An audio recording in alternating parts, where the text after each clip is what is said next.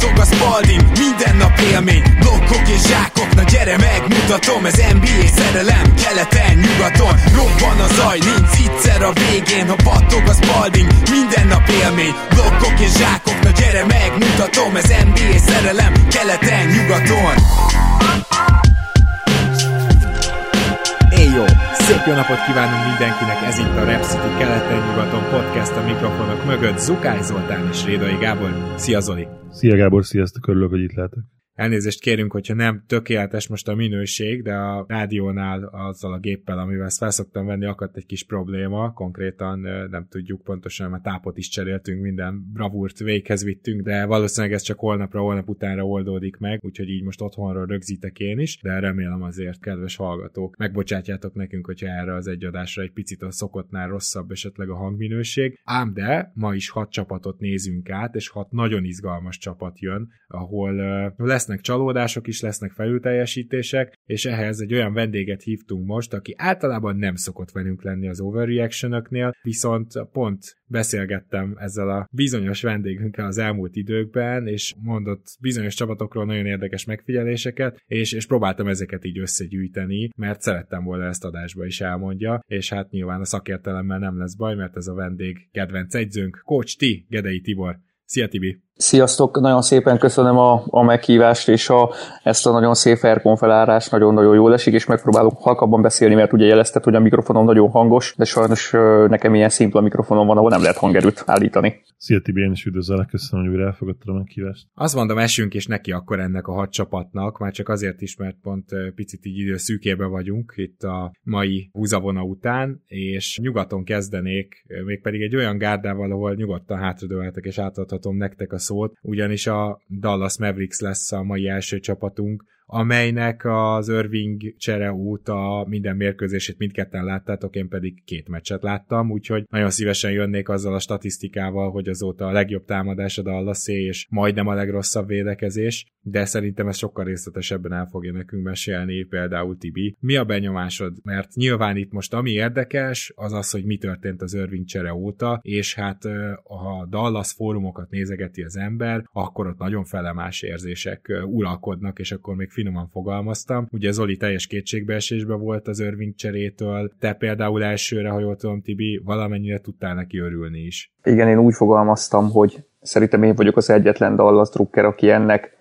szinte tiszta szívből tud örülni, és mondom ezt úgy, hogy nem vagyok Irving fan, és azóta se lettem az, bár egy icipicit azért megkedveltem, hogy őszinte legyek, elvitt ez a Mavericks romantika, és nem tudok egy Mavericks játékosnak nem szurkolni Rondo óta, természetesen, ugye meg kell említeni, hogy, hogy ő azért itt is kivétel. Hát sajnos azt vártam, vagyis azt kaptam pontosabban, amit, amit vártam, csak a legrosszabb forgatókönyvbe csomagolva, a támadó játékunk az, az, az, az nyilván kiváló, de igazából az kiváló is volt. Ugyanazt a nagyon-nagyon lassú játékot játszunk gyakorlatilag, szóval a pace eszméletlenül alacsony, és szerintem egyébként egy, egy kosárlabda szerető emberkének nem is biztos, hogy Dallas meccseket kell nézni, hogyha nem Dallas Rucker, mert egy ismerősön fogalmazott, hogy a Dallas meccs unalmas, mert Doncsics megkapja a labdát, feltotyog vele, és csinál valamit. És nagyjából egyébként ez tényleg így van. Az utóbbi időben annyi változott, hogy Doncsics nincs, ugye, mert sérült, és a Doncsics Irving duót nem is láttuk sokat, és amikor láttuk, akkor se győzelmeket láttunk, hanem nagyon-nagyon-nagyon szoros egy labdás vereségeket láttunk, ami egyébként bizakodásra is adhatna okot. Hát nyilván nézzük meg azt, hogy mi az, ami nem adhat bizakodásra okot. Hát leginkább ugye a védekezésünk, amivel olyan nagyon nagy titkot nem árultam el, és egyébként az advanced statokat ö, böngészve kijön az, hogy kis túlzással nekünk nincs is jó védőnk ami sajnos nem is kis túlzás. Ugye Maxi visszatért, és neki még kell egy kis idő, de nyilván ő azért nem fog világ megváltó védekezés generálni, és nem fog olyan dolgokat egy személybe megvalósítani, amitől hirtelen nem tudom, vállalható védekezésünk lesz a play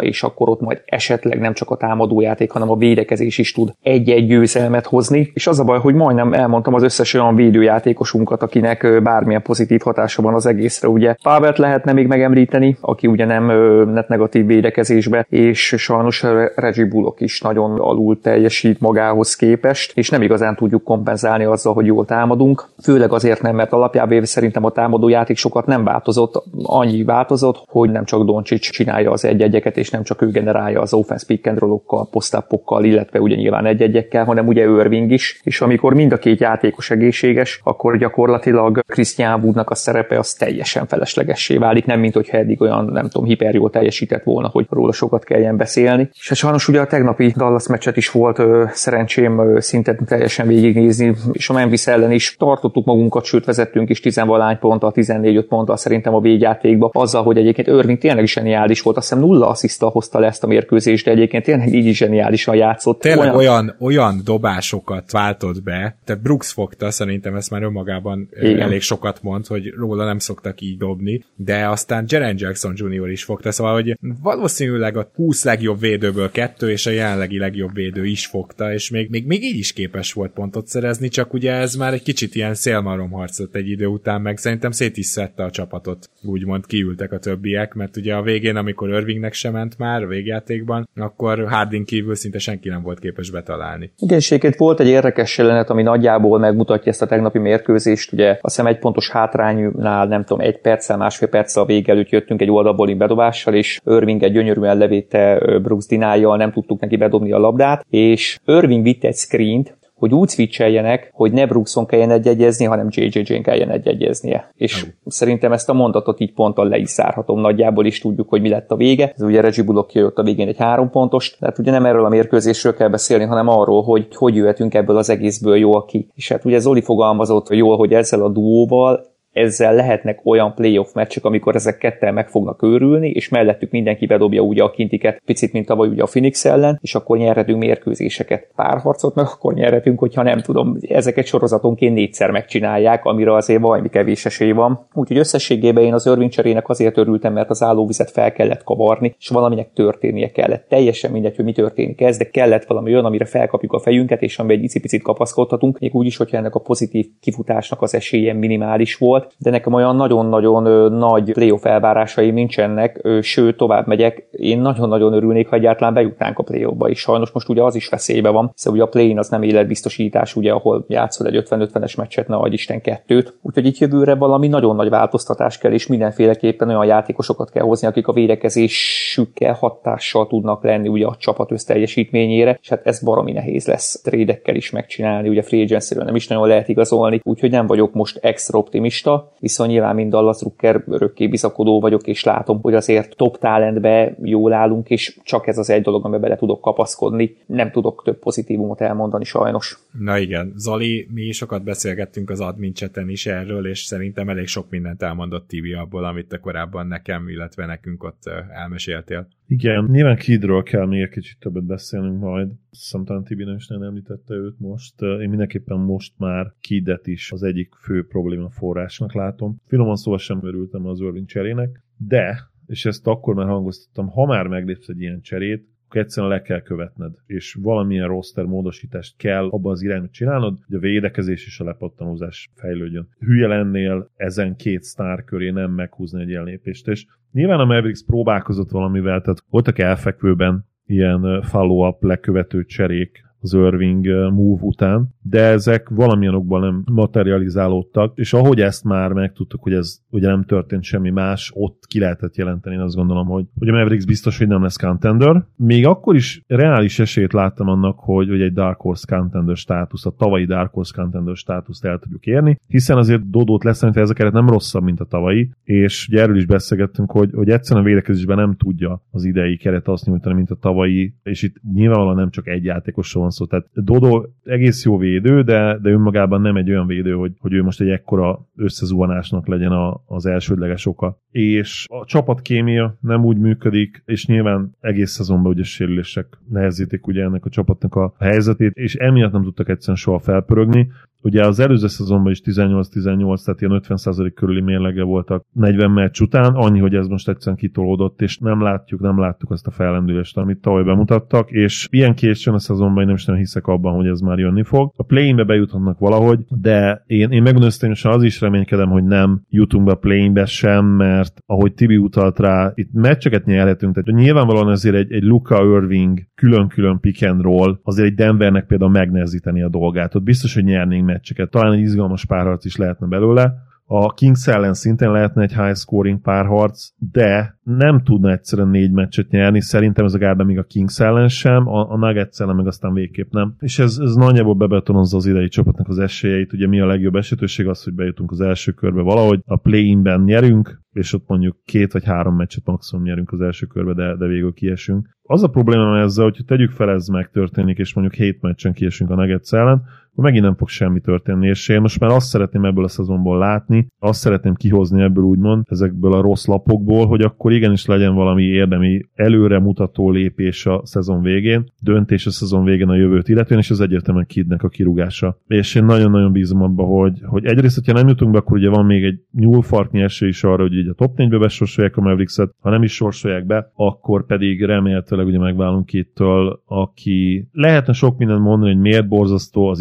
időkérés mintái, az, hogy ugye a Los Angeles Lakers is az ellenfél, nem tudom, egy 22-es futáson van, és nem kér időt. Most lehet, hogy túloztam, és lehet, hogy volt benne egy-két egy időkérés, de, de legalább ilyen 8-10 pontos futások alatt nem kér időt. Most ugyanez a, az a Memphis ellen, hogy zsinórba hármat mellé téglázunk, bekapunk két-három könnyűkosat, és nem kér időt. Tehát ez egészen egyszerűen értetetlen. A rotációról nem is beszélve, a rotációiról nem, nem játszatja eleget például Hardy-t, Hardy-t régbe kellett volna dobni, hogy igazán a mélyvízbe, és 20-25 perceket játszatni. Az, hogy Josh Green még a mai napig előfordul, hogy ilyen, ilyen 20 perces meccsei vannak, és hogy nem kezdő, nem állandó kezdő. Nem mély a keret nyilván, tehát ebből a szempontból kitől nem kellene csodát elválni, de, de ahogy használja ezt a keretet, az egyszerűen nem jó, és én készen állok arra, hogy elköszönjek tőle. Igen, itt nincs is olyan sok dolog, amit hozzátennék. Igazából legfőképpen egy érdekes stat, hogy annyira nem mély ez a csapat, hogy Irvinggel a pályán jobbak védekezésbe három ponttal, azért, mert ugye Irving körül játszik az összes jó védő a kezdőben, bár Dwight Powell és Reggie Bullock már réges-régen egy ilyen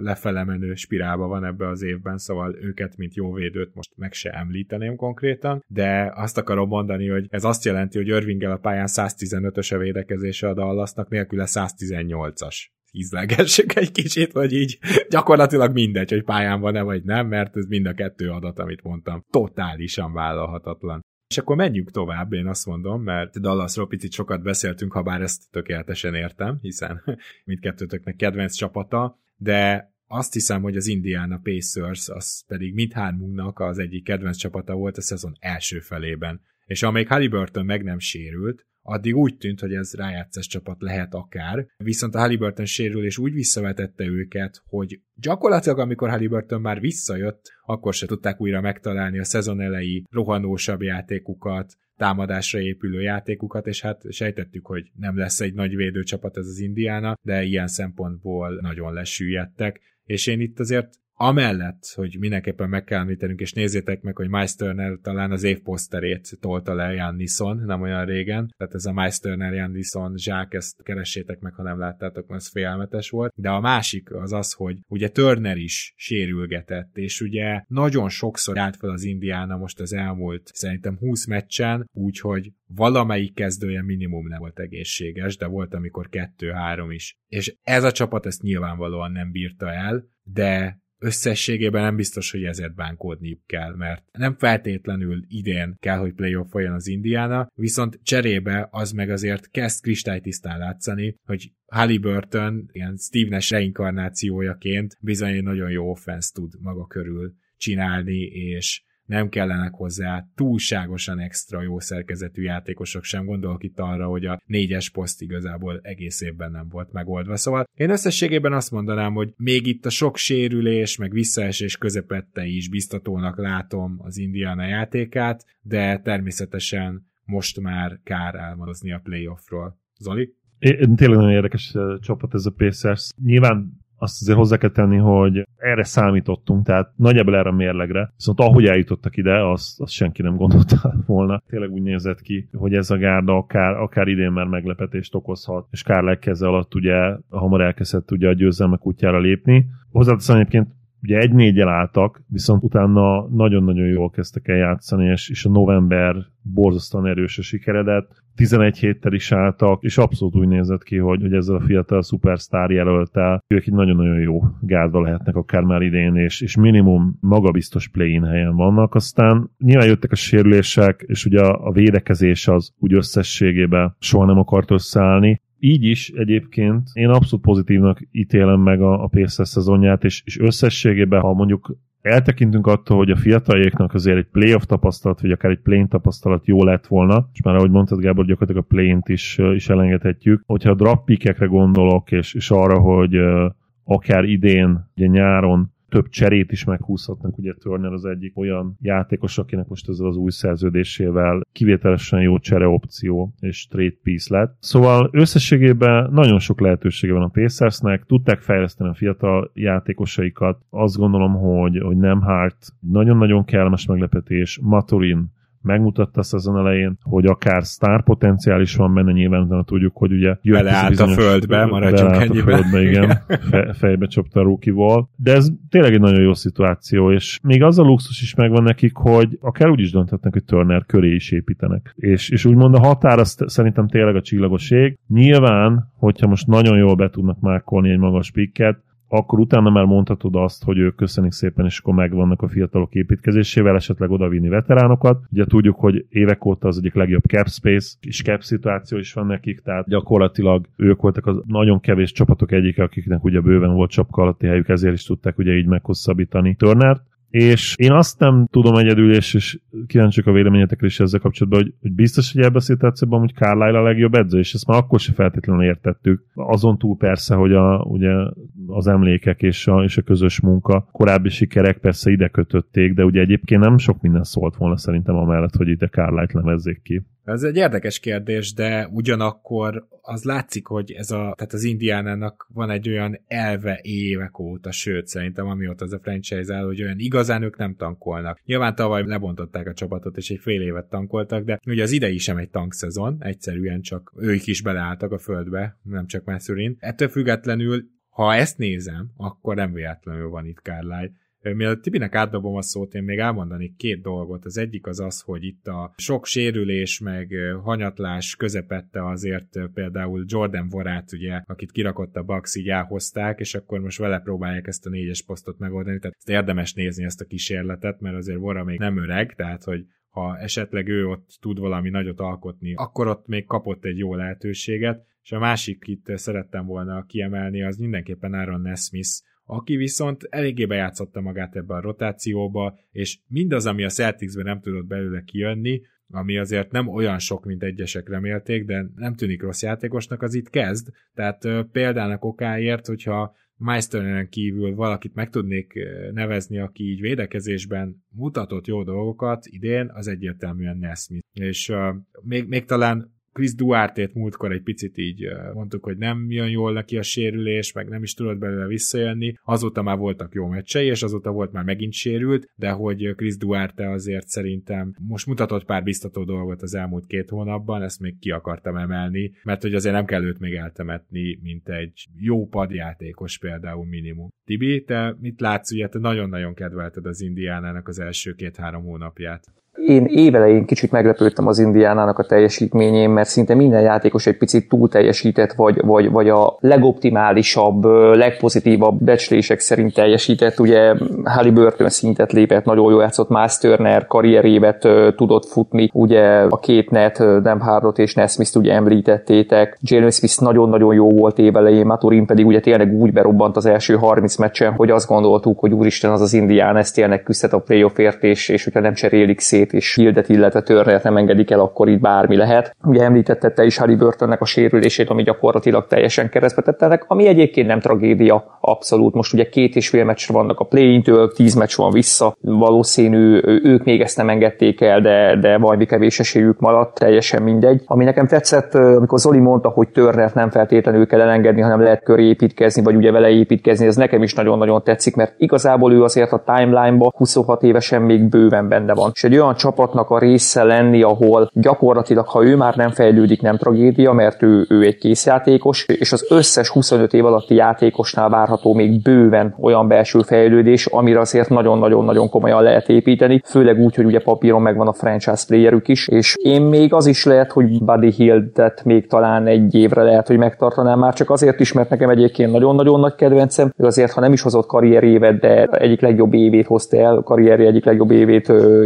játszotta. Szerintem mezőny munkába egyébként szemre mindenképpen fejlődött, ugye visszamegy a védőlepattanókért, playmakingje idén egyáltalán nem volt ebbe a csapatban, nem is nagyon-nagyon kellett lennie. És nekem pont azt tetszik az Indiánában, hogyha ők semmit nem változtatnak a nyáron, semmit az ég a világon, csak így maradnak. Szerintem akkor is ők jövőre legit playoffért küzdő csapat lesznek, csak azzal, hogy egy évvel idősebbek lesznek, rutinosabbak lesznek, és minden játékosukban benne a fejlődés. Hogy az egyetlen fiatal játékos, akiben én igazából nem látok olyan, olyan hű, de komoly kiugrást, és akit én nem is biztos, hogy nagyon erőltetnék, főleg, hogy rengeteg fiataljuk van, az pont Chris Duarte. Nekem ő egy picit olyan késznek tűnik, és nem igazán látom, hogy ő majd mibe fog szintet lépni, mivel tényleg segíteni tud egy playoff csapatot. Úgyhogy összességében szerintem az Indiana drukkerek nagyon elégedettek lehetnek, illetve nagyon-nagyon jó nézni azt a kosárlabdát, amit játszanak, hiszen viszonylag gyors kosárlabdát játszanak, tele vannak kitűnő kinti dobókkal, sőt szinte minden játékosok javájában kitűnő kinti dobó, nagyon-nagyon jó a spacing, nyilván Halliburton egy magába egy olyan jelenség, akit nagyon-nagyon jó néz és nagyon jó használja a csapattársait, úgyhogy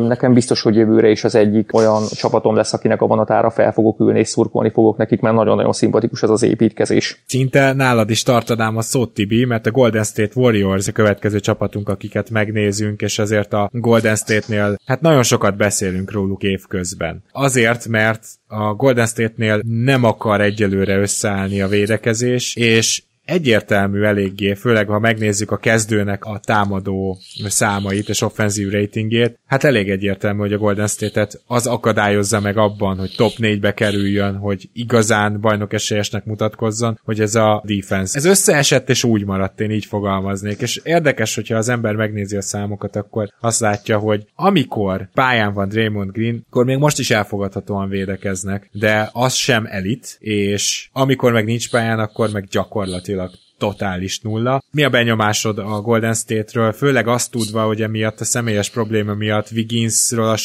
hogy egész évre out, de az szinte teljesen biztos, hogy az alapszakasz végéig nem látjuk Wiggins-t. Talán Golden State meccset láttam idén a legtöbbet, sőt, ez biztos, hogy a Mavericks mellett, a Mavericksnél is több Golden State meccset nézek. És hát igen, a, a problémának a legnagyobb okára azért rávilágítottál a védekezésünk, az közel katasztrófa, hogyha Green nincs a pályán is. Én még két játékost említenék meg, akinek a védekezésével maximálisan elégedett vagyok, az Kavon Luninek nagyon-nagyon nagy hatása van szerintem a játékra, és Di Vincenzo pedig szerintem 15 meccs után mondtam neked, hogy hát ez a csávó tragédia, és most meg szerintem két hete mondtam neked, hogy imádom nézni a játékát át, és abszolút beleélik a rendszerbe, megszakad a pályán, nagyon-nagyon haszül és kifejezetten jó védőnek tartom. És a Wiggins kieséssel több problémám van az egyik az, hogy ezt a csapatot egybe idén még megint nem láttuk. Ugyanaz van picit, mint tavaly, hogy tavaly is ugye play láttuk először a Warriors-t full olyan rotációval, ami playoff rotáció, és az, hogy idén lehet, hogy erre nem lesz lehetőségünk, az azért nagyon-nagyon szomorúvá tesz, mert nyilván én is tudtam elvetemült Golden State Druckerként, hogy, hogy idén valószínű nem nyerünk bajnokságot, bár nyilván én, én elhittem, hogy igen, igen, de én szerettem volna, hogyha ezt a full veli meg valaki majd négy meccsen, és akkor látjuk a hattyúnak a halálát, és látjuk azt a meghalást, ami előbb-utóbb el kell, hogy jöjjön nyilván minden dinasztiánál és nekem ez nagyon-nagyon kéne Wiggins, főleg azért, mert wiggins elvesztettük azt az atletizmust, ami nélkül annyira picik vagyunk, rövidek vagyunk, hogyha a védekezés még össze is van rakva, és megvannak a rotációk periméteren, akkor se tudunk kiérni, vagy nem tudunk olyan fizikummal kiérni, olyan atletizmussal kiérni, ami tényleg zavarna a dobásokat, nincsenek olyan close-outjaink, és ugye ez mind atletizmus függő, és hát ugye az, hogy a gyűrűt nem tudjuk védeni, annak meg az okait pontosan tudjuk, hogy mi. Úgyhogy hát én így is nagyon-nagyon bizakodó próbálok lenni, támadó játékunk nagyon nagyon-nagyon tetszik, szemre szerintem még mindig az egyik legjobb kosárlabdát játszuk az NBA-be, Curry fantasztikus formában van, Clay Thompson az utóbbi időben nekem nagyon-nagyon tetszik, és nem csak támadásban, nem csak az, hogy visszajött a maga biztossága is, egyébként egész jó számokat is hoz az utóbbi két hónapban, hanem szemre a védekezése is sokkal-sokkal jobb. Nyilván nem a Prime Clayről beszélünk most, hanem a tavalyi Clayről, meg az évelei Clayről, de hát ugye ez is várható volt, és ez bekalkulálható volt. Ugye ami picit szomorúvá tesz, hogy ugye volt három tehetséges fiatal játékosunk, és ugye a legnagyobb prospect Wiseman volt, akit el kellett engedni, és kiderült, hogy alkalmatlan arra, amit ugye mi képviselünk. Én sajnos moody nem sokat látok, sőt egyre kevesebbet, és Kuminga az egyetlen, aki, aki azért mutat biztató jeleket, ő sem feltétlenül az a játékos, aki, aki most meg tud minket menteni, vagy akibe érdemes belekapaszkodni, ha a jövőt firtatjuk. Én szerintem, hogyha a Biggins véletlenül mégis vissza tudna térni, akkor azért a Warriors lesz az egyik olyan csapat, akivel senki nem akar majd az első körbe összefutni, mert hogyha tényleg teljes rosterrel ki tudunk állni, kicsit szűkebb rotációval, ezzel a playoff rutinnal, ezzel a körivel és ezzel a picit feljavuló Clay Thompsonnal, akkor azért szerintem tudunk meglepetést okozni. Nyilván én szeretném, hogyha playoffolunk, akkor a Sacramento ágára kerüljünk, és jó lenne a Sacramento-t kapni leginkább, mert ellenük szerintem reális esély lenne a továbbjutásra, és hát utána a Memphis ellen pedig láthatnánk egy olyan parázs párharcot, ami szerintem azért az utóbbi év plusz az üzengetéseknek köszönhetően a következő pár évnek a nagy csatája lehet független attól, hogy melyik csapat épp hogy áll. Van egy olyan érzésem a Golden State-nél, nem tudom, osztod ez Zoli, hogy ennek a rendszernek, hogyha nem működik tökéletesen, akkor ugyanazok a betegségei jönnek elő. Tehát az, hogy ipari ütemben adják el a labdát, az, az speciál nem újdonság, az még a legjobb Golden State Warriorsoknál is jellemző volt, de az, hogy abban a pillanatban, hogyha nem működik valami, előjön például a lepattanó probléma, és emlékezzünk, hogy tavaly ezért voltak jók, mert ezt nem úgy megoldották, hanem hát gyakorlatilag a mezőny elejébe tudtak lenni, ami akkor meglepetés volt, és a playoffban még nagyobb meglepetés, akkor ez megint előjött, és hát a védekezés azt nem tudnám ennyire a rendszer számlájára írni, mert úgy vagyok vele, hogy itt tényleg, amit Tibi mondott, Wigginsnek az atletikus magasságát egyszerűen nem, nem lehet most pótolni, nem lehet sehogy, és nyilván Clay is egy kicsit lassabb, Curry is egy kicsit lassabb, és én azt gondolom, hogy Luni meg nagyon elfáradt itt a szezon végére. Szóval az egyszerűen Draymond Green nem fog már itt aranyat csinálni, azt gondolom, úgyhogy ez most ilyen szempontból azért nem néz ki jól. De nagyon érdekes ez az idei Warriors szezon, mert nyilvánvalóan említettétek, és, és az elsődleges oka a szereplésüknek az valóban ugye a védekezés. Viszont az is érdekes, hogy az egész, és részben ugye a védekezésük mögött is, van azért egy hihetetlen statisztikai anomália, és egy hihetetlen nagy törés a hazai és az idegenbeli meccsek között, és nem csak a saját csapatukra igaz ez egyébként, hanem az ellenfeleikre is. A Second Spectrum csinált egy kimutatást erről, és egy egészen fura statisztikai anomália jött ki, Ugye 29 hét az ő otthoni mérlegük, és 7-27 az idegenbeli, ami nem véletlenül alakul így egyébként ki, mert a csapatok 8%-kal dobnak ellenük jobban triplából, amikor a Warriors idegenben játszik, ahhoz képest, mint amikor ugye hazai pályán a Chase Centerbe fogadják őket. Úgy, hogy egyébként a, ugye ezt is megnézték a Second Spectrumnál, a shot quality, tehát hogy milyen minőségű dobások állnak rendelkezésre. Ehelyett a 8 pontos különbség helyett állítólag 0,3 pont különbséget indokolna a dobás minőségbeli különbség, és nem tudom, hogy ez hogyan lehetséges, hogy egy gyakorlatilag egy teljes szezonra most már, hiszen az alapszakasz vége felé járunk, ez igaz legyen, de, de azt is megnézték, hogy a korábbi ilyen legnagyobb különbség az 4,3 pont volt a 2019-es Pacers-től, és a, a Warriors 8 pont felett van, tehát gyakorlatilag megduplázza ezt a már alapban is hihetetlen nagy különbséget, amivel ugye eddig a Pacers vezette ezt a listát. Ez nagyon durva stat egyébként, és nem tudom, hogy a Chase Center idén ennyire jó, hogy nem mernek dobni, vagy ennyire uh, beköltöznek a, az Az biztos, hogy egyébként ha, ha van olyan, hogy, hogy brutálisan erős hazai pálya, az nyilván a warriors -é. És a Chase Centerben játszani tudod azt, hogy a Warriorshoz mész, és ugye borzasztó hangos a közönség, és az akusztika is állítólag olyan, hogy erre rádob egy lapáttal,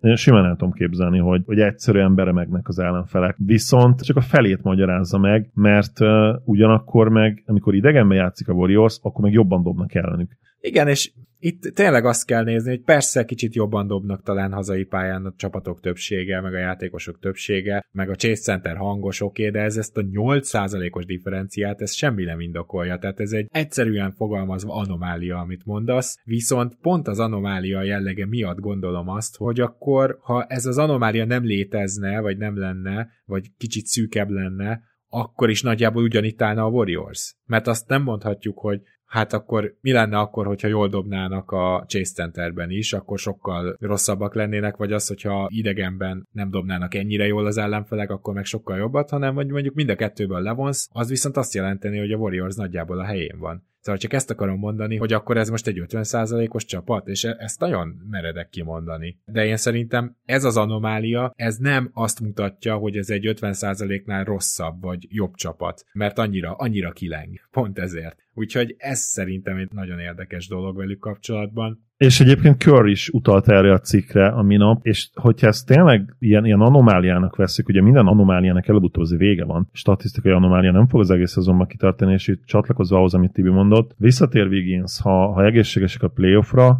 az biztos, hogy tényleg senki nem akar ellenük játszani az első körben. Igen. Na, menjünk át akkor Brooklynba, ahol viszont szintén egy szétcserélt csapatot tudunk elemezni, és ez a szétcserélt csapat, ez speciál 50% környékén picit alatta teljesít, amióta felforgatták, és nyilván itt az is kicsit igazságtalan, hogy egy tényleg franchise player nélküli de nagyon mély gárdától azok az első meccsek, hát nem elvárható, hogy jók legyenek. Tehát azért ennek a csapatnak szinte előről kellett építkeznie. És ezért rögtön elmondanám, mennyire sajnálom Jack Vont, aki, aki egy tök jó munkát végzett, és az évegyzője díj várományosa volt, és aztán egyszer csak kapott egy szinte teljesen új keretet, és akkor ezt építs fel újra, úgyhogy még maradj playoffba, hát köszi. Én nagyon sajnálom őt. Ezen kívül az elmúlt időknek az egyik nagy-nagy tanulsága én szerintem Mika Bridges teljesítménye, aki úgy tűnik, hogy azért nagyobb szerepben is megállja a helyét, és pont tegnap Tibi feléd is dobnám a szót, mert ha már beszélgettünk erről, hogy kicsit megidézi Chris Middleton-t. Talán a playmaking még hiányzik neki, de nagyjából egy ilyen Chris Middletoni teljesítményt hoz, és a Prime-ra gondoljunk. Támadásban ami komoly, ami azért egy top 20-as játékos volt, top 25-ös játékos volt, szerintem több éven keresztül, szóval nem azt állítom, hogy ő most top 25-ös játékos, félreértés ne essék, de hogy közel van ehhez, abba biztos vagyok, és nem csak Bridges az érdekes, hanem például az is, ahogy Dinwiddie-nek megváltozott a szerepe, és úgy, hogy első számú ballhandlernek kell lennie, tök jól néznek ki az assziszt számai, de nagyon rosszul néznek ki a százalékai, tehát hogy például ő ezt meg nem bírja el, és neki meg mennyire jól állt az, hogy Doncsics mellett második számú ballhandler kell, hogy legyen, szóval én azt gondolom, hogy nagy értéke már nem lesz ennek a maradék részének a szezonnak a, a Brooklyn szempontjából. Lehet, hogy bejutnak a hatodik helyen, mert nem tudnak eléggé lecsúszni, és aztán kiesnek az első körben, ez szinte garantált, de viszont rengeteg játékos van, akinél tanulságokat tudunk levonni, hogy milyenek az új szerepkörben. Ugye a Brooklyn csapatánál viccesen azt mondtam, hogy most jön a három éves szimpatikus időszak, hogy ők váltogatják a szimpatikus rosztereket és a kevésbé szimpatikus rosztereket, és elnézést kérek a, a Brooklyn drukkerektől, akik szerették ugye az előző rosztert, én azt nem annyira szerettem. Nekem ez egy nagyon-nagyon izgalmas kísérlet, és meg is néztem egy-két meccset, hogy legit franchise play player nélkül és első opció nélkül mit lehet csinálni, tökéletes roleplayerekkel, nagyon-nagyon elitvédő játékosokkal, akik egyébként a kosárlabda többi elemébe kifejezetten jól teljesítenek, hiszen itt vannak nagyon jó védők, nagyon-nagyon jó dobók, és Dinvidi személyében pedig van ugye egy egész jól passzoló játékos, és ugye, hogy Dinvidit említetted, ott tényleg csak annyi, hogy 8 asszisztot átlagol Brooklynba is egy 6%-kal esett a TSE, azért ez papírforma. Szerintem ezt nyugodtan mondhatjuk, hogy ez, ez egy nagyjából várható performance tőle. És igen, tegnap említetted ezt a Chris Middleton hasonlatot, ami nekem is nagyon-nagyon tetszett, és én pont azon gondolkodtam, hogyha mondjuk a Brooklyn egy legit 50%-os csapat, szerintem nagyjából a közelébe van. Hogyha valaki ilyen számokat hoz egy 50%-os csapatban, akkor szerintem arról úgy, mint top 25-ös játékos, szerintem nyugodtan beszélhetünk. Úgyhogy lehet, hogy Bridges tényleg most kopogtat a top 25-nek a kapuján, és hogyha én vagyok a kapunyító, én nagyjából be is engedném. Nekem nagyon tetszik, amit csinál, nagyon tetszik az, hogy felvállalja, hogy neki kell sokkal-sokkal többet beletenni támad támadásban egyébként egész hatékonyan is csinálja. Az egész Brooklyn játék összességében nekem tetszik. Még úgy is, hogy tényleg nincs olyan igazi kreátor, nincs olyan játékos, akire az offenzívát rá tudott húzni, viszont mindenki, mindenki kiveszi a részét. Cameron Johnson nagyon jól játszik szerintem Brooklynba. Ugye Claxton előtte is nagyon hasznos volt, és nyilván neki nem feltétlenül a támadás a fő erőssége, de abszolút jól tovább viszi azt, amit ugye évelején csinált. Dodónál látszik az, hogy neki nagyon-nagyon hiányzik egy Luka szintű játékos a csapatba. Ő azért sokkal-sokkal gyengében teljesít másik támadásban. Hogy ez a Brooklyn ez mire lehet jó, nyilván idén a playoffba arra, hogy mindenki velük akar majd játszani, még úgy is, hogy nem lesz egyszerű ellenük támadni, de, de nagyon nehéz elképzelni, hogy ők, ők meccseket nyernek akár az első körben. Viszont, hogy jövőre hogy lehet ezt a csapatot tovább építeni, hát lehet, hogy sehogy. Lehet, hogy nem is építeni kell, hanem még egy picit tovább bontani, és lehet, hogy be kell vállalniuk majd egy-két gyengébb évet, és asszettekre váltani a mostani értékeiket. Mondom ezt úgy, hogy én például Bridget biztos, hogy nem cserélném el, és biztos, hogy megtartanám, mert kellően fiatal játékos, hogy mondjuk egy három év múlva potens csapatnak is egy, egy vezérjátékosa legyen, és ugye pont tegnap mondtam neked azt, hogy szerintem ő egy contenderbe második opció szinte biztos, hogy lehet. És hogyha lehet, akkor viszont szerintem nem kéne most elengedni. Zoli, te hogy nézed a Dallas játékosokat? Volt egy kis romantikus Brooklyn meccsnézés az elmúlt időkben? Ó, ne ügyeskedj, hát ugye megkapom időnként, hogy csak Lukáról vagy csak Jokicsról beszélek, de hogy mind a kettővel kapcsolatban eszembe hogy ha át tudnád teleportálni akármelyiket ebbe a csapatba, nem azt mondom, hogy contenderök lennének, hanem kb. szinte verhetetlenek. Vagy legalábbis, ha egy sztáros csapatról beszélsz, akkor mind a kettőnek gyakorlatilag tökéletes lenne. És ez a Netsnek egyébként a nagy problémája, hogy tök jó, összeállt ez a hihetetlenül mély championship roster, csak kéne egy superstar, és, és az nem tudom, hogy honnan lesz hogyha most uh, ugye a két különböző világról beszélünk, ugye, hogy, hogy uh, free agency és draftolsz egyet, és ugye köré építesz, az a problémájuk, hogy rengeteg draft pickjük van, de aki nekik igazán kellene, azért hiába nem fogod tudni odaadni azokat a draft pickeket, mert az kevés. Tehát mellé, azon draft pickek mellé, hogyha tényleg egy ilyen kaliberű szupersztárt akarsz elhozni, akkor a bizony oda kell adnod egy Michael Bridges-t, és oda kell adnod egy Cam Johnson. És nem tudok, nem tudok nem erről beszélni most, mert ugye lesz egy nyár előttük egy tényleg megjósolható playoff play-in után, Annyi ugye, hogy a Netsnek nagyon jó esélye van arra, hogy, hogy a top 6-ba maradjon. Mavericks is meg oda kerülhet, de, de a Nets gyakorlatilag nem tud kiesni. Legrosszabb esetben, hogy a play-inbe mennek, és kiszámítható. Ott nyerhetnek egy meccset, mert nyilván egy meccset, ugye ezt beszéljük minden évben, akárki nyerhet, akárki ellen, de az első körül biztos, hogy ki fognak zogni mondjuk egy 2-4-jel. Úgyhogy hogy megnehezítik kicsit az ellenfelek dolgát, de végeredményben ki fog jönni az, hogy ugye sztár nélkül nem tudsz nyerni az NBA-ben, és én mindig ugye elmondjuk a Pistons példáját, a Pistons sem nyerne a mai NBA-ben. Tehát a még lehetséges volt ez, a, ez mondjuk 2004-ben egy tökéletesen összerakott abszolút elit védőcsapat az akkori támadójátékkal, az akkori tripla százalékokkal. Ez már egyszerűen nem lehetséges, hiszen a szupersztárok olyan minőségi és olyan, olyan mennyiségű és minőségű dobást generálnak egy playoff párharc alatt, ahol előbb-utóbb egyszerűen kijön a nagy számok törvénye is. Meccseket el tudsz lopni egy ilyen, mindenki váltani tud, és jó, jól is triplázunk, de ugye nincs igazi playmaking, vagy legalábbis első opciós superstar playmaking nincs, és nincs első opciós superstar scoring. Ennél nem fogsz párharcot nyerni már, már az első körben sem. Úgyhogy nagyon kíváncsian várom, hogy mit fog csinálni a net.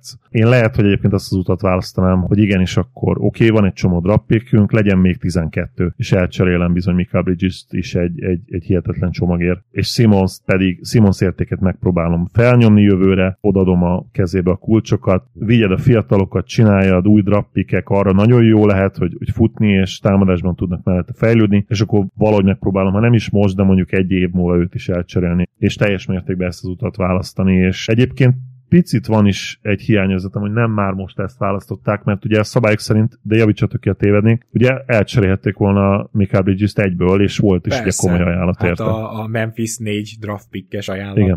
Szóval, hogy így... Uh, szerintem hibáztak, hogy nem ezt az utat követték, mert nincsen egyszerűen mozdítható szupersztár. Az utolsó mozdítható szupersztárok a valljuk be, hogy náluk játszottak most egy időre valóban. igen, igen, igen. Ez nagyon könnyen lehet. Jó, hát itt ugye Ben Simmonsról még beszélhetnénk sokat, csak most nincs annyi időnk, de azt említsük meg, hogy hogy ez a sorozata, amikor több, nem turnover, több faltja volt, mint field goal kísérlete, szóval, hogy azért itt nyilván jövőre az utolsó utáni 25. órás lehetősége lesz arra, hogy egyáltalán még játékosnak mutatkozzon, jelenleg egy védő specialista, egy Matty Stable némi playmaking -el. Tehát azért ez így ebbe a formába biztosan nem mehet tovább, és lehet, hogy ő majd egy nagyon rossz szerződésként fog kiketyegni az NBA-ből konkrétan. De most menjünk át Portlandbe és ott nagyon röviden elmondom, hogy mi az, amiben biztos vagyok. Az egyik az az, hogy akkora smokescreen, akkora hűítés az, hogy Bilapsnak, amit lenyilatkoztak, hogy nincs veszélyben az állása, ez lehetetlennek tartom. Tehát gyakorlatilag ez a csapat hamarosan elbúcsúzik a play-in álmaitól is. Valójában már lehet, hogy most elbúcsúzott. És ez azért van, mert egyébként jól körülépítették ezt a keretet Lilát köré, amennyire a lehetőségekből futotta, de ez azért van, mert ez a csapat, ez 25. védekezésben, az All-Star szünet óta 29. védekezésben, és gondoljunk gondoljunk bele, hogy vannak tankoló csapatok, 3-4. Majd azoknál is rosszabb. Tehát a 29. hely az ilyenkor nagyon-nagyon rosszul néz ki, mert ilyenkor van négy csapat, amelyiket kötelező megelőznöd, mert az már nem annyira akar kosárlabdázni, meg olyan második körös játékosok lépnek pályára, akinek a neve az átlag NBA rajongónak nem is ismerős, lásd Detroit. Szóval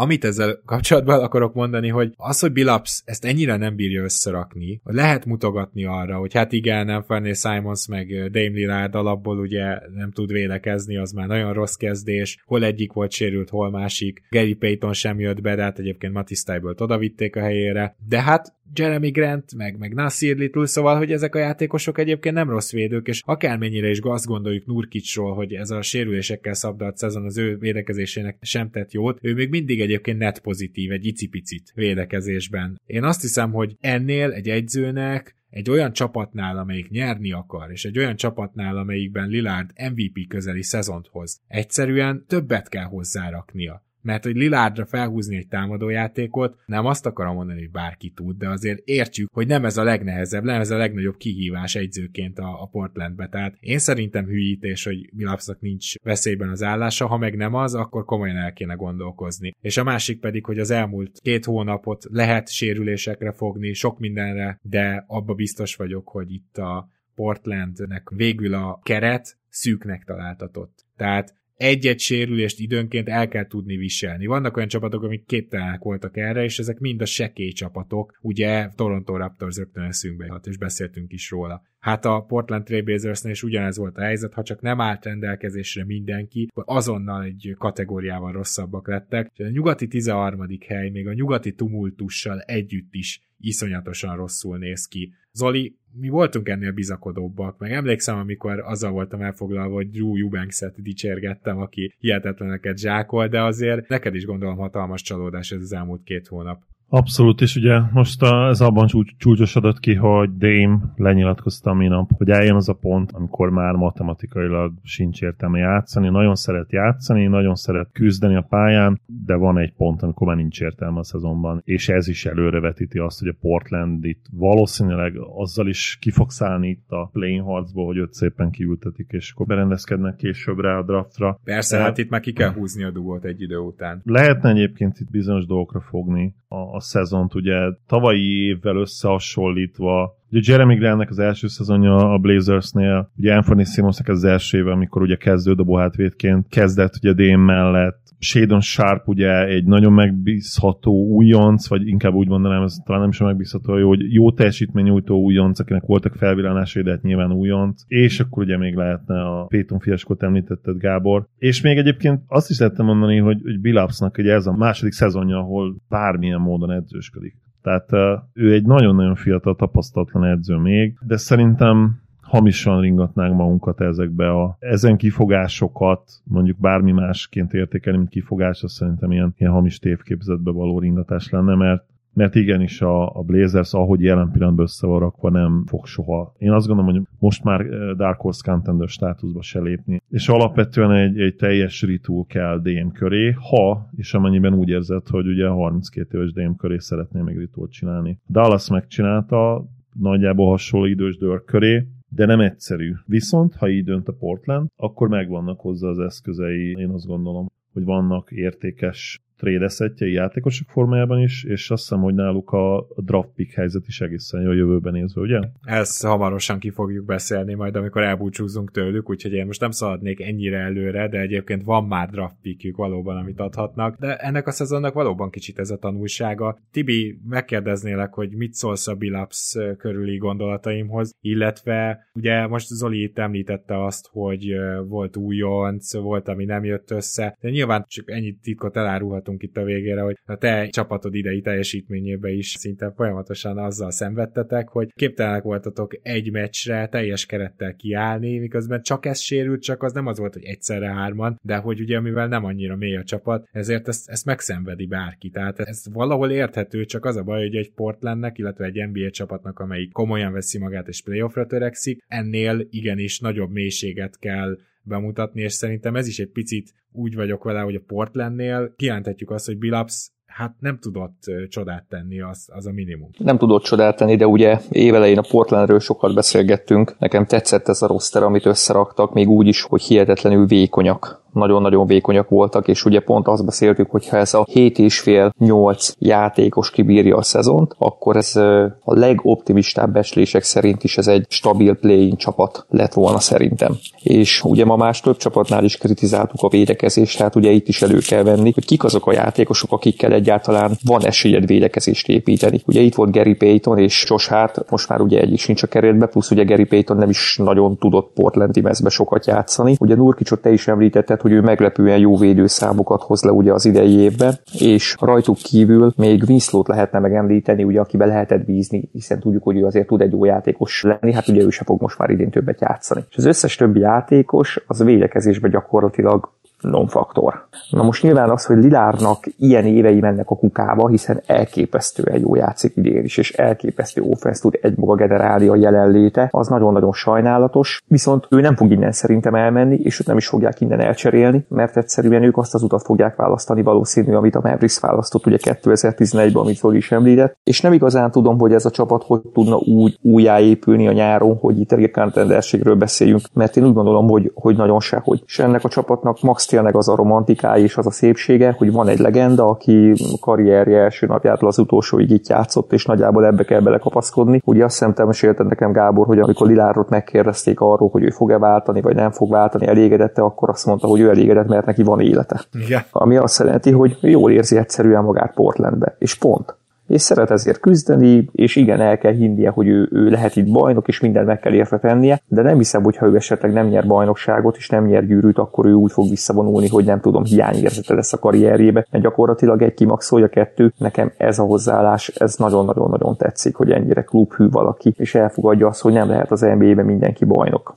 nem tudom pontosan, hogy Billups mit tudott volna tenni ezzel a szűk rosterrel, ahol teljes csapattal gyakorlatilag soha nem bír kiállni, és nem azt mondom, hogy neki még egy évet adni kell, de szerintem bárki jön ide, én nem látom, hogy ez a Portland jövőre majd hirtelen megtátosodik, és mondjuk nyugati negyedik helyért fog, vagy ötödik helyért fog küzdeni. Hogyha meg a nyugati kilencedik helyért küzd, akkor nem vagyunk előrébb semmivel. Úgyhogy nekem egy nagyon-nagyon szimpatikus csapat a Portland, és sajnálom őket, és elfogadom azt, hogy, hogy nekik be kellett most már ezt az évet áldozni, és a hátot el kellett engedni engedni, mert ők is látták, hogy itt se előre, se hátra. És a mai utolsó csapatunk pedig a száguldó New York Knicks, ahol hát itt se a védekezést fogjuk megdicsérni, de a óriási meglepetésre a támadást. Én azt gondolom, ez már akkor is meglepetés volt, mikor először foglalkoztunk velük, csak hogy azóta már top 3-ban vannak, tehát hogy egészen félelmetes, és az a helyzet, hogy én ezen gondolkoztam egy csomó időt, mikor készültem az adásra, hogy értem azt, hogy Tibodó általában baromi jól bánik az irányítókkal, és látszik is, Branson majdnem all évet hozott, tehát egyértelmű, Zoli be is rakta például az all keretbe, egyértelműen belőle nagyon sokat kihozott, és Randall pedig ismét All-NBA szinten, vagy azt közelítve teljesít, hát az elmúlt két hónapja az egészen frenetikus, tehát hogy ezt oké, okay, értem, de erre a keretre ránéztem, én nem gondoltam volna, hogy ennek a két játékosnak a lehető legjobb verziója az egy ilyen szintű támadást össze tud hozni, és a, az első és legfontosabb, amiért ez sikerült, az az, hogy a fiatalok áttörtek. És még csak nem is Beretről beszélek, aki például gyakran előfordul, hogy nincs benne a záró ötösben, hanem elsősorban Emmanuel Quicklyről és Quentin Grimesról, akik az egyik még playmakinget is hozzá tudott adni, jól dobják a triplát, ehhez jött Hart, aki élete legjobb tripla dobó formájába érkezett meg Portlandből, ami teljesen hát ledöbbenve nézek gyakorlatilag, és most vagy olyan wing rotáció van e körül a két játékos körül, akik azért nyilván tudnak kreátorként is és pontszerzőként is funkcionálni, hogy úgymond a, a bajnok csapat recept csak kicsiben, és csak nem elég jól. És én azt gondolom, hogy ez a New York sikerének a titka, Tibodó meg megint egy jó munkát végez. A tavalyi nem túl fényesen sikerült munka után, de azért ezt el kell mondani, hogy az, hogy nem Kemba Walker és nem Evan Fournier a kezdő egyeset, ketteset, az úgy látszik sokat számít, és ennek például áldozata lett Derrick Rose is, de hiába lett áldozata Derrick Rose, a New York hasít, és én azt hiszem, hogy minden New York Ducker örömmel nézheti az idei csapatot, Kicsit ők a kelet szakramentója, szinte minden szempontból egyébként, tehát elképesztően sok a párhuzam, tehát ez talán a playoff várakozásaikat is elmondja, de ettől függetlenül azt hiszem, hogy egy nagyon jó kis szerethető csapat áll össze lassacskán New Yorkban, ami lehet, hogy nem tart igazán sehova, de azért idén nagyon jó őket nézni. Zoli, te meg szoktad is őket nézni, ugye? Igen, nyilván Jalen az egyik kedvenc játékos, ugye Branson, és hogyha megnézed a, a hatékonyságát, meg minden egyéb faktort, akkor, és ahhoz hasonlítod, hogy a play ba játszott, de az, az ugye kicsi minta, akkor nem feltétlenül mondanád azt, hogy ő egyébként olyan nagyon extra sokat fejlődött. Nem nagyon van olyan játékelem, ahol én egyértelműen jobbnak látom, mint tavaly, viszont van egy nagyon jó keze alá játszó keret, és viszont ha van egy darab játékelem, ahol tényleg felült, az a triplázás is a büntetőkércás, tehát úgymond még agresszívabb tud lenni, és semmilyen extra módon nem nyúlt bele a játékába egyébként, de egy nagyobb usage alatt is pontosan ugyanazt tudja csinálni, mint a playoffban láttunk. Tehát egyébként a playoff már azért egy előjele, egy előszele volt annak, hogy ő mire lehet képes, és nála én azt gondolom, hogy ez, hogy ez akár ilyen mentalitásbeli dolog is, tehát valami nála jó értelembe bekattant, és kicsit ő idén úgy is játszik egyébként szerintem, hogy mindig meg akarja mutatni még egy kicsit Cubannak és, és a Mavericksnek, amiért ugye nem, benne nem igazán hittek a, az elején, vagy sőt, én azt mondanám, hogy közben sem, és amikor meg már hittek, akkor meg már késő volt, mert mert akkor már ugye Branson szépen a, a teljesítményével kivívta azt, hogy, hogy ő igenis egy nagyon nagy szerződés máshonnan is kiérdemeljen, nem csak a Mavericks-től. Én, én abszolút tudok örülni a sikerének, ugye, ahogy mondtam, az egyik kedvenc játékosom, és lehet, hogy egyébként most a Knicks ha visszanézünk 3-4 év múlva, akkor azt mondjuk, hogy kicsit ilyen treadmill csapat volt, de mivel van egy nagyon jó fiatal Bransonjuk, aki köré még szerintem lehet építkezni, RJ Berett az, aki, akivel kapcsolatban mi soha nem tudunk úgymond dűlőre jutni. Mindig hiszünk abban, hogy ő majd szintet léphet, és ő még mindig csak 22 éves, tehát miért ne hinnénk ebben?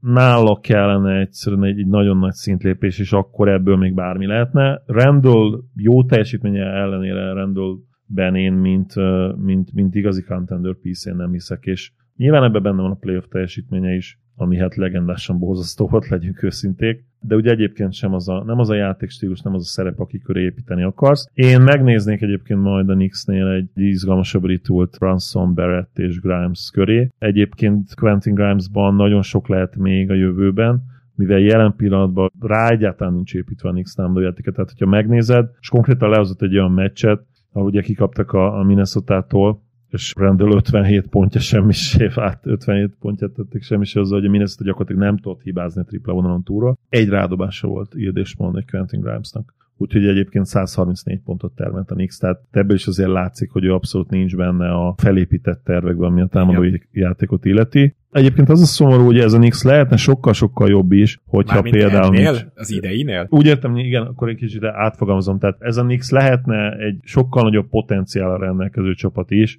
hogyha, hogyha Mitch Robinson nem olyan, amilyen is tudott volna fejlődni. Ugye ő most elégedetlenkedik, hogy alig kap labdát, és nem nagyon játszanak rá. Hát basszus ember, nincsen támadó játék, hogy gyakorlatilag ez a negyedik, mennyi negyedik éve a ligában. Mit építsenek rá? Tehát egyrészt van az ötödik is, másrészt meg teljesen egyetértek, mert igen, tehát itt a támadásban a New York Knicks összességében ötödik, mint utaltam rá az elmúlt hónapokban már top 3 vannak. Ilyenkor ne elégedetlenkedjen valaki, amikor a csapat támadásban fantasztikusan megy, tehát ez olyan kicsit ilyen dick move, kicsit ilyen, hát nem akarok csúnyát mondani, de szóval ez a helyzet, hogy, hogy ez a, hát nem igazán érdekel, hogy jól megy a csapatnak, de hogy mi az, hogy én nem kapok elég labdát. Tehát nagyon gáz nyilatkozat, szörnyű nyilatkozat nyilatkozat. Tibi, te is néztél New York meccset, tudom, mert szoktál róluk beszélni. Egyébként mit látsz a sikerük titkának, illetve te is egy picit megdicsérni Tibodót, ahogy én tettem? Megdicsérhetem én is, hogyha ez kellett tőlem. Egyébként nekem az, hogy Quickly és Grimes átvette Fournier-nek és Walkernek a perceit, még hogy nem is kell ezt szó szerint érteni, de szerintem értitek, mire gondolok, az hihetetlen jó hatással van egyébként az egész Knicksre, főleg a védekezésükre. Sokkal-sokkal-sokkal jobb velük a csapat, és nyilván ebbe a egyvelekbe hoztak bele egy Bransont, aki Zolival egy icipicit nem értek egyet, tényleg nem sokat emelt a játékán, a triplája tényleg jobb, viszont hogyha nekem valaki azt mondja, hogy mondjam meg mi a, a legjobb reális opció Bransonra a Knicksbe. Elmondtam volna, hogy nagyjából mit várok, nálam egy picit azt is túl teljesíti. És ennek nagyon örülök, mert nyilván nagyon-nagyon szeretem Bransont a Dallas időszakból, és nagyon szurkolok neki. Rendőre hihetetlen jó hatással van. Nem is tudom, talán a Facebookon a kosárlabda NBA Magyarország topikba olvastam, hogy fél év alatt kétszer annyi asszisztot adott rendőrnek, mint bármelyik New York játékos előtte egy év alatt. Ami nyilván rendőre nagyon-nagyon jó hatással van, nagy terhet vesz le róla, és az egyetlen olyan Knicks játékos játékos, nyilván Mitchell Robinsonnak a nyilatkozata tragikus, botrányos, és nem is akarom kommentálni, mert tényleg ez, ez undorító. Nekem Ercsi Barrett, akivel szemben van hiányérzetem, mert a boxkor számokat hozogatja, de valahogy se elő, se hátul nem látom azt, hogy ő neki tényleg lenne olyan, olyan komoly hozzáadott értéke, ami nélkülözhetetlen lenne a Knicksnek. És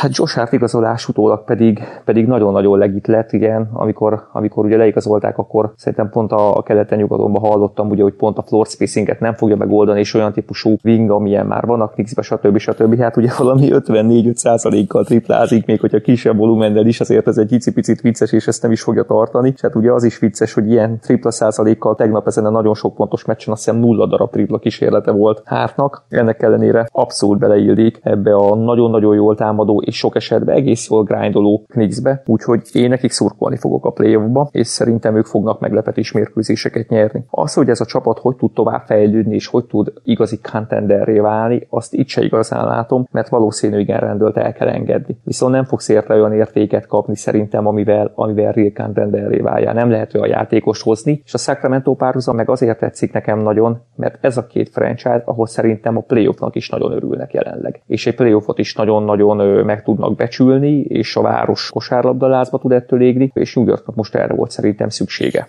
Zoli, neked van-e még bármilyen X-hez? Csak Bransonra visszatérve, hogy valószínűleg azért is nem vagyok annyira elájúva, úgymond tőle, mert ugye én ezt vártam, hogy ugye konkrétan a szezon előtt megmondtam, hogy én azt szeretném, meg azt is várom, hogy all legyen. És egyébként én ezt így fejben annyira elkönyveltem, hogy én azt is hittem, hogy egyébként végül all lett. Tehát azt hittem valamiért, hogy a sérülésnél őt hívták be, de ugye még nem. Viszont jövőre az lehet. Tehát én ezt láttam benne, a Superstar-t a mai napig nem látom benne, tehát az, hogy ő valaha, és nyilván ebben szinte mindenki egyetértene velem, meg ez nem akkora nagy vasszizdász, hogy a 26 éves korához képest mondjuk 27-re, 28-ra nyilván nem fog szupersztár szintre ugrani, tehát még egy szint nincs benne, de ezt az oldalán osztás szintet én abszolút láttam. Ennyi igazából a Nix. Én drukkolni fogok nekik a play nem tudom, hogy mi kellene, minek kellene ahhoz történnie, hogy ők a második körből tovább menjenek, mert egy első körös sikert én abszolút látok benne, nyilván attól függ, hogy melyiken jutnak be végül. Ugye jelen pillanatban Hát most a Cavs lenne, aki szembe jön, Igen. és egyébként hozzáteszem, hogy nekik rossz matchup, mert pont a Cavs azt a fizikális fölényüket tudja tartani, úgymond, tehát ott nem kerülnének igen, olyan a Cavs lesz az esélyes egyértelműen, és nincs ez még bebetonozva, hozzáteszem, de igen. Hát valószínűleg igen, elsőkörös, elsőkörös búcsú lesz a Cavs az esélyesebb, de még a Netszel esetleg helyet cserélhetnek, akkor mondjuk jönne a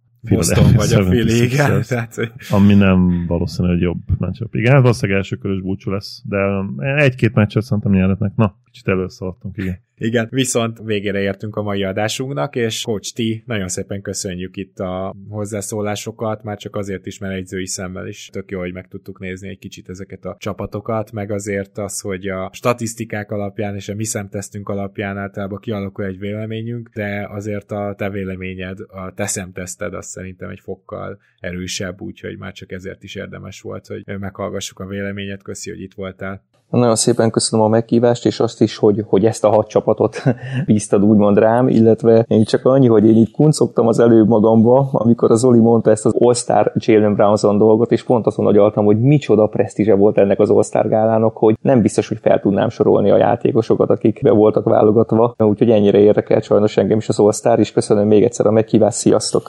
Én is köszönöm, hogy itt voltál, Tibi, és hát valóban igen. Nyilván a, az egyértelmű szupersztárokat fel tudnám sorolni, de én, én sem tudnám felsorolni a teljes keretet. Hozzáteszem, hogy ez szerintem nem feltétlenül főbejáró bűn, és ezzel megint csak vélemény nyilvánítottunk a jelenlegi osztáról. Ez pontosan így van. A mi osztárjaink között viszont Tibi ott van, igaz? Zoli, köszönöm szépen, hogy ma is itt voltál. Abszolút örülök, hogy itt lettem. Szia Gábor, sziasztok! Kedves hallgatók, jövünk a következő adásunk, hogyha minden összejön, akkor a már-már hagyományos baskával közösen elkövetett ki miért nem lesz bajnok, ki a contender, ki a dark, és most már light horse contender. Ezeknek a felfedezése valószínűleg csak vasárnap tudjuk azt az adást prezentálni nektek, nem szombaton, de remélem, hogy ti is annyira várjátok, mint mi. Addig is tartsatok velünk, köszönjük szépen, hogyha Patreonon támogattok, és sziasztok!